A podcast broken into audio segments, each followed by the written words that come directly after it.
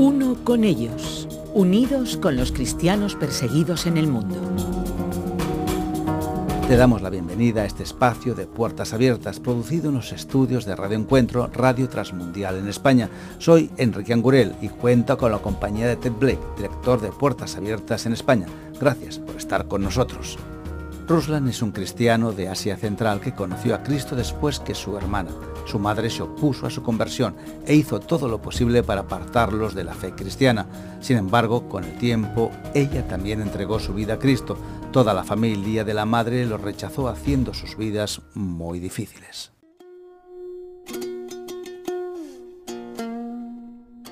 Nuestro objetivo es alcanzar a los musulmanes que viven en las aldeas más remotas.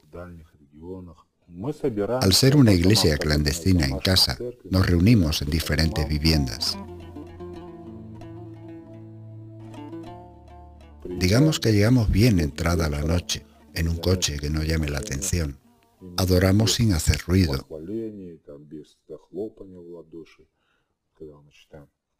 Y sentados a la mesa como si estuviéramos tomando té. Esta es nuestra forma de tener comunión. Para ofrecer tu casa en cualquier aldea, tienes que estar muy seguro de tu fe.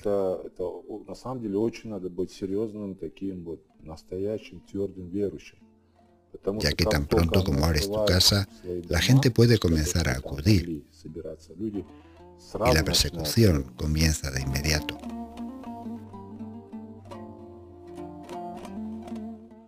Envié a mi hija a una escuela de la localidad y ella empezó a compartir el Evangelio con su compañera de clase. Entonces sus compañeras de clase, que son musulmanas, dijeron, no sigas con eso, no nos interesa, no queremos escuchar. Pero mi hija siguió compartiendo. Entonces, en pleno invierno, la sacaron a rastras a la calle, la golpearon, la tiraron en la nieve y la patearon violentamente. Después de eso le advirtieron, si sigues con esto, te quemaremos la cara con ácido. En nuestra casa rompen continuamente las ventanas, al menos todavía no le han prendido fuego, pero siempre sufrimos el vandalismo. Se trata de una persecución constante y sistemática. Puertas Abiertas empezó a ayudarnos hace 13 años. Me ayudaron con los pagos para el tratamiento contra la diabetes, ya que entonces yo no podía afrontarlo. Ellos también ayudan mucho a nuestra iglesia. Sí, podemos sentirlo. Por eso para mí son mucho más que gente corriente. Son una respuesta del Señor. Al menos sabemos que no estamos solos. Por ejemplo, si pedimos oración por alguna necesidad, sabemos que esta petición llegará a todo el mundo a través de puertas abiertas. Esto te hace entender que eres parte de una gran familia en Cristo y que en el momento más difícil ellos vendrán a ayudarte. Esto nos alienta.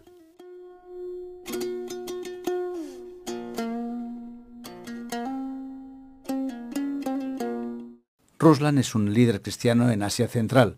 ¿Cómo es la vida de la iglesia en esa zona del mundo, en Asia Central?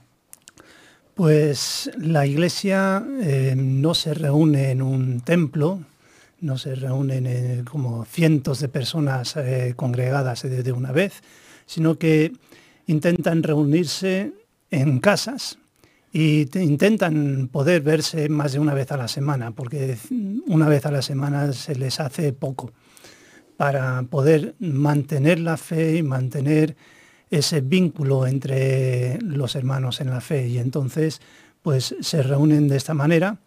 Eh, em, no pueden dar palmas, no pueden cantar en voz alta, eh, se reúnen como si estuvieran en una reunión familiar, tomando un té y hablando como si estuvieran hablando del tiempo.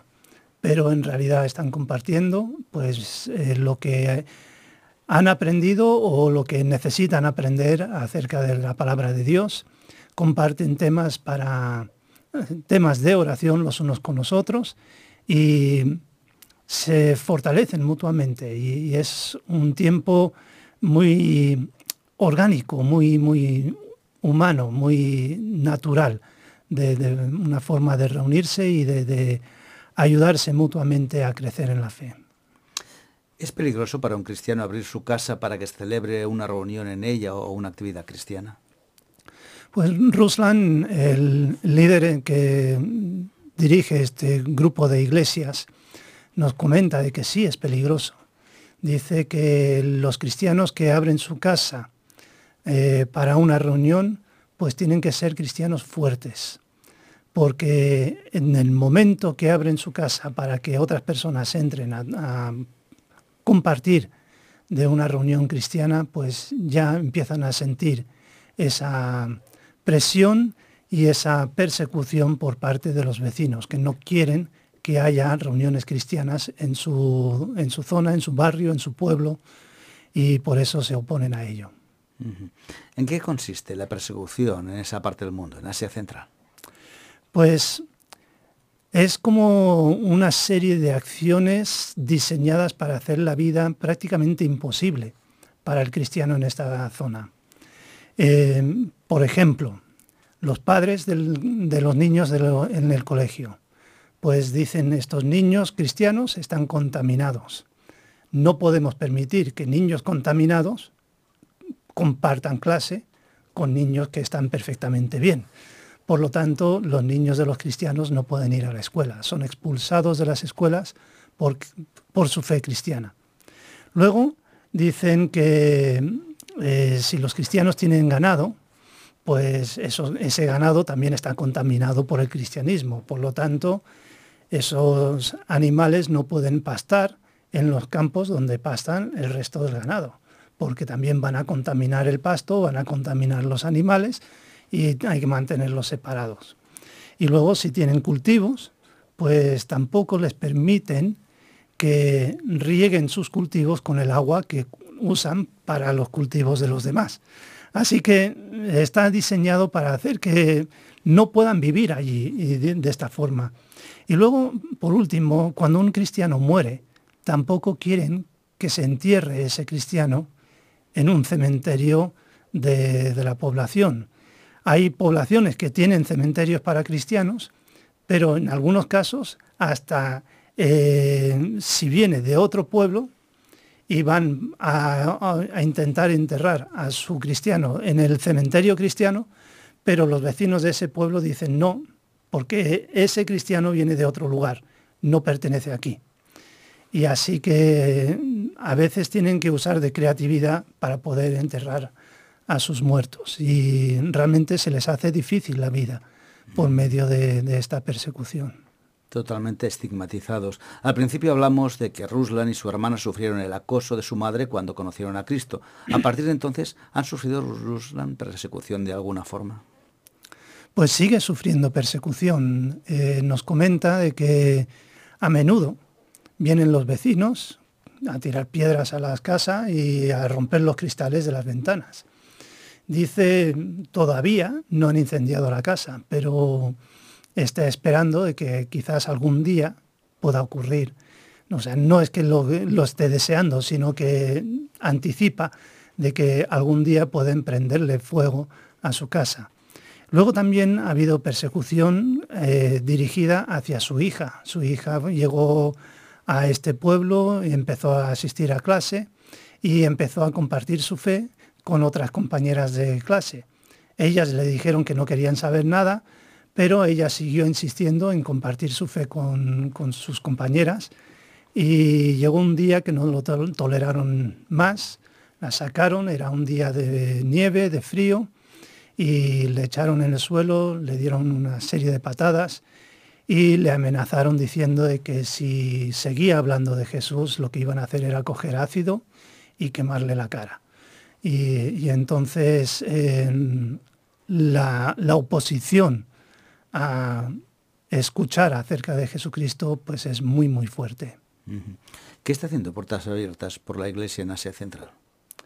Pues ayuda con materiales de discipulado para que los cristianos puedan crecer en la fe, ayuda con cosas prácticas para la subsistencia de las familias y cosas prácticas como Ruslan precisamente tenía un problema de, em, de, diabetes y Puertas Abiertas pudo ayudarle a financiar un tratamiento que él necesitaba y resulta que ese tratamiento fue tan bueno que le quitó la diabetes. Entonces él ya está sanado de esa, eh, de esa enfermedad y ahora puede vivir su vida de una forma normal.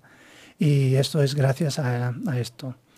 Luego eh, se provee, eh, ya estábamos hablando de que los animales no pueden pastar en los campos, pues entonces se les provee paja para que puedan alimentar a su ganado. Y luego también eh, para los que no pueden salir y cultivar sus campos, pues se les dan ganado para que ellos puedan tener algo que les dé ingresos para poder comer. También hay para las mujeres se les dan máquinas de coser para que puedan preparar ropa, que también puedan usar esa ropa para generar unos ingresos. Y luego, pues, eh, a veces es necesario reunir a los cristianos de diferentes lugares todos juntos. Y Puertas Abiertas lo que hace es proveer el dinero necesario y la infraestructura necesaria para poder alquilar un sitio para que todos puedan reunirse y fortalecerse mutuamente en la fe. Y, entonces esto ayuda a que todos cobren ánimo. El, reunirse en un grupo grande ayuda a entender que no somos tan poquitos. Mm. Y, así pues también pueden eh, fortalecerse, compartir sus historias unos con otros y animarse mutuamente. Y luego, pues como todos sufren persecución y todos sufren diferentes tipos de, actos violentos contra ellos, pues hay que darles ayuda postraumática y ayudarles a sanar esas heridas del corazón y proveemos ese tipo de, ayuda también. Y luego, por último, pues hay una ayuda para escolarizar a los niños. Como también son expulsados de, de sus clases, pues buscar la forma de financiar para que puedan ir a la escuela, aunque no sea en ese mismo pueblo. ¿Qué puede hacer alguien que quiere ayudar a los cristianos de esa zona del mundo, de Asia Central?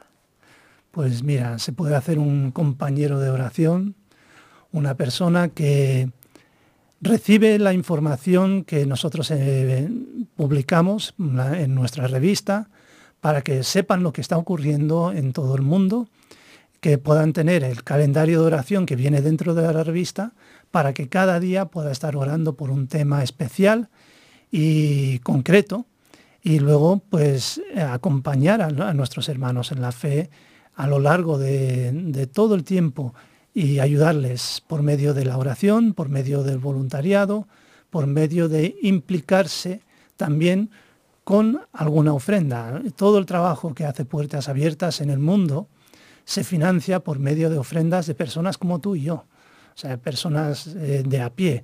No hay financiación gubernamental, no hay financiación de grandes organizaciones, es eh, ofrendas de personas generosas que quieren eh, ayudar a que Puertas Abiertas pueda estar allí para acompañar, fortalecer y animar a los cristianos que sufren persecución. Gracias por acompañarnos en este espacio de Puertas Abiertas. Para más información visita puertasabiertas.org. También puedes contactar llamando o escribiendo al 955-944-770, así como al email info Gracias y hasta la próxima.